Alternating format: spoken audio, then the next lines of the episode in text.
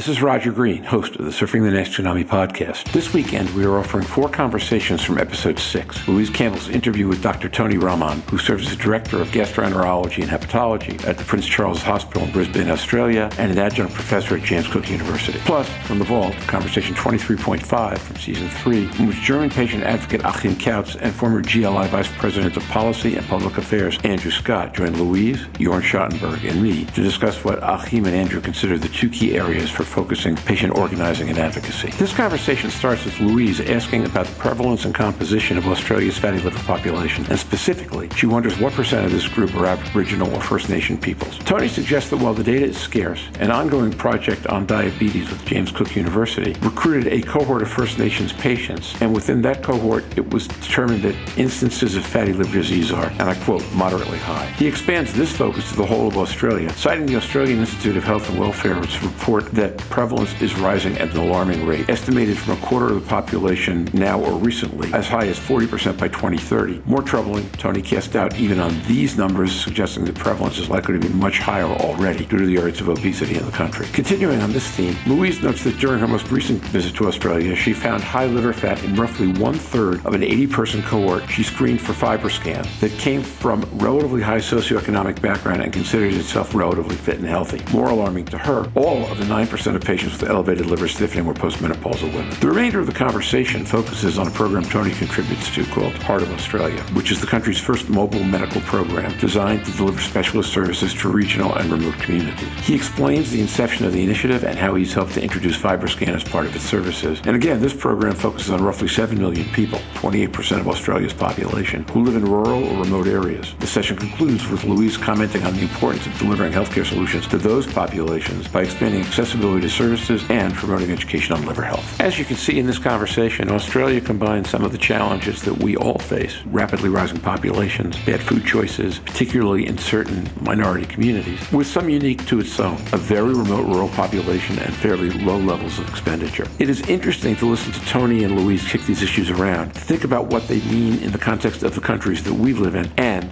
Australia as well. So, what I suggest you do is just sit back, listen, enjoy, learn, and when you're done, join the dialogue in our LinkedIn discussion group.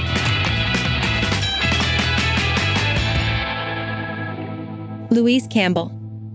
So NAFLD NASH is now growing, and I think you've been saying that it's now the biggest population that you see within your clinics. I think without a doubt. But we don't really, I don't get a sense that we actually know how big the population is in Australia or the percentage, and we tend to divert to the figures by Younossi, the averages taken over populations. Do you deal with a lot of the Aboriginal population who obviously have high metabolic components? And do you get a sense that that's driving some of the fatty liver population within Australia percentage wise, or is that a different cohort that has a bigger risk or a less risk? Tony Rahman. I think that's a very interesting question. It's a very difficult question to answer, and it's a very difficult question for me to answer because I think my experience has only been really 10 years in one hospital in one part of Brisbane. And what I've come to realise is that I came to Australia thinking, well, what I'll, I might spend a lot of my time working with the Aboriginal community and trying to help their sort of healthcare needs. But certainly in Brisbane, my hospital, which is probably about 12 kilometres, 15 kilometres from the city centre, but still within the city boundaries, we actually don't see that many Aboriginal people coming to this particular hospital, despite the fact that the community just beyond us has a large number of Aboriginal people. And so that bit of your question, I can't really answer that based on my personal experiences. But if we then look at the data that is available, which is a little bit limited, we have got some ongoing projects with James Cook University, which is based in Townsville and in Cairns. And we were doing a little project looking at patients with diabetes. And some of the patients or some of the people in the study were actually recruited from many of the Aboriginal communities. And the incidence of fatty liver disease was moderately high. I couldn't really give you that data with confidence because I think it's complicated by the fact that there isn't much other health data around their other factors that might be influencing whether the fatty liver disease is really just metabolic or whether there may be other factors involved in, in precipitating that. Certainly within the cohorts that we see and the information that we have available, I think the latest sort of general update was from GESA and they were looking at the AIHW data that came out of 2020, which is the health and welfare data that comes, it's, it's available online. And I think the estimates were that it was about 20 to 25% of people within the whole of Australia as opposed to subpopulations. And then the estimates going up to 2030 were saying that as many as 40% of people. I actually think 25% of people was quite low because if you look at the obesity numbers for Australia, for the UK, for the US, I think the top three countries are those three countries. And I think the estimates are generally that about one third of people in Australia are above the recommended weight. And I suspect that with the recent broadening of definitions going from To MAFLD, then if you start including people who don't necessarily aren't necessarily overweight, who have risk factors such as high cholesterol or high triglycerides plus diabetes within the MAFLD category, then I suspect that your numbers will be significantly higher. I personally, when I talk to people, I would say the estimates in Australia are going to be up to 40%, if not more, already. But there's nothing to support that apart from my own general thinking. Well, I think it's interesting. I did a series of around about 80 scans here in Perth, largely higher socioeconomic, largely people have access to fitness and health and would consider themselves relatively fit and healthy, and 33% had high liver fat. So this wouldn't be your normal. Yes, there were some larger than average, and I think Western Australia does qualify as the slimmest state in Australia. Queensland second to Tasmania in the highest level of BMIs. It surprised me that it was that high in people that you wouldn't consider predominantly at risk. I think the one thing that I did take away, because of course these are people who have chosen to look to see if they've got liver health and engaged very well with it. But what concerned me was the 9% who had elevated stiffening, and anybody who was extremely high was postmenopausal woman. And obviously, as you suggested there, the more the risk factors, cardiometabolic, diabetes, were evident, the higher the level of liver fat.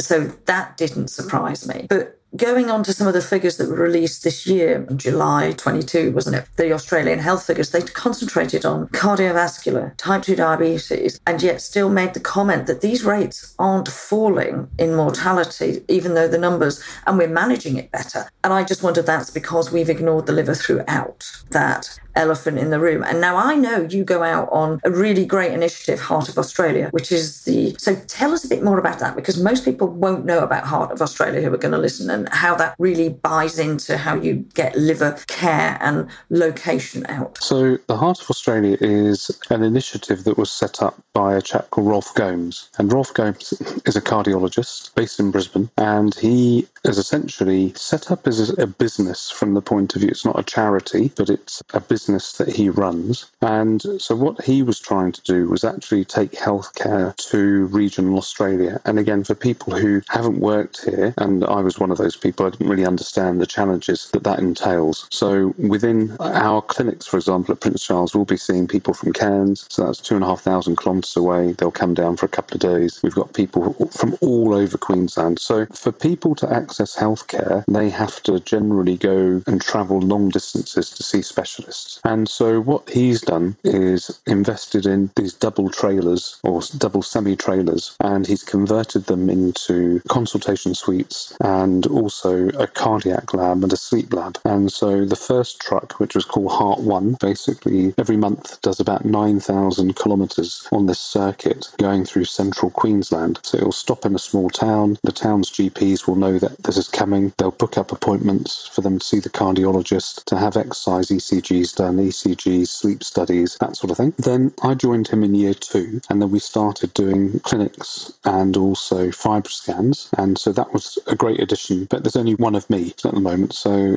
I can only do three days every couple of months. And now he's up to five trucks. So he's now got endocrinologists on board, he's got gynecologists on board, psychiatrists on board, general physicians. So now there's a service that actually goes all the way, before it was mainly sort of southern Queensland, now it goes all the way up to northern Queensland, covering some of the Aboriginal communities in Palm Island, going up to Mount Isa. And he's also set up, interestingly, a program that goes to the mines to do mine health checks. So, again, in terms of a service that's really quite unique, it's one of a kind. I think he's in consultation. I mean, at some stage, it might be worth you having an interview with him, actually. He's an amazing chap. But I think he's in consultation with the Western Australian government to introduce something similar there. So, it's only a very small service from my perspective, but we do get to see over a period of three days 20, 30 patients, generally who've been referred by their GP. So it's not a walk in service at the moment. They would have to have a referral to come and see us. But very, very successful. I love that type of initiative. We talk a lot on the podcast of what we can take from healthcare in different regions to apply to particularly third world and middle income countries who do not have access to technologies that we've got now and the future coming medications, which I will come on to shortly. And I think these type of initiatives are huge because you can go around, you can take that out, you can get, I would hope, investment and buy-in because to keep people healthy is the way to save healthcare as well as lives and working families. And now, back to Roger. We hope you've enjoyed this recording. If you have any questions or comments about the content of this conversation or the entire episode, please put them in the review section of the page from which you downloaded this conversation or send an email to questions at surfingnash.com. We'll be back next week with a discussion of the recently pressed AASLD guidelines and how they relate to the important need to bring frontline providers who treat the patients with diabetes and obesity into this discussion. Until then, stay safe, surf on. We'll see you on the podcast. Bye bye now.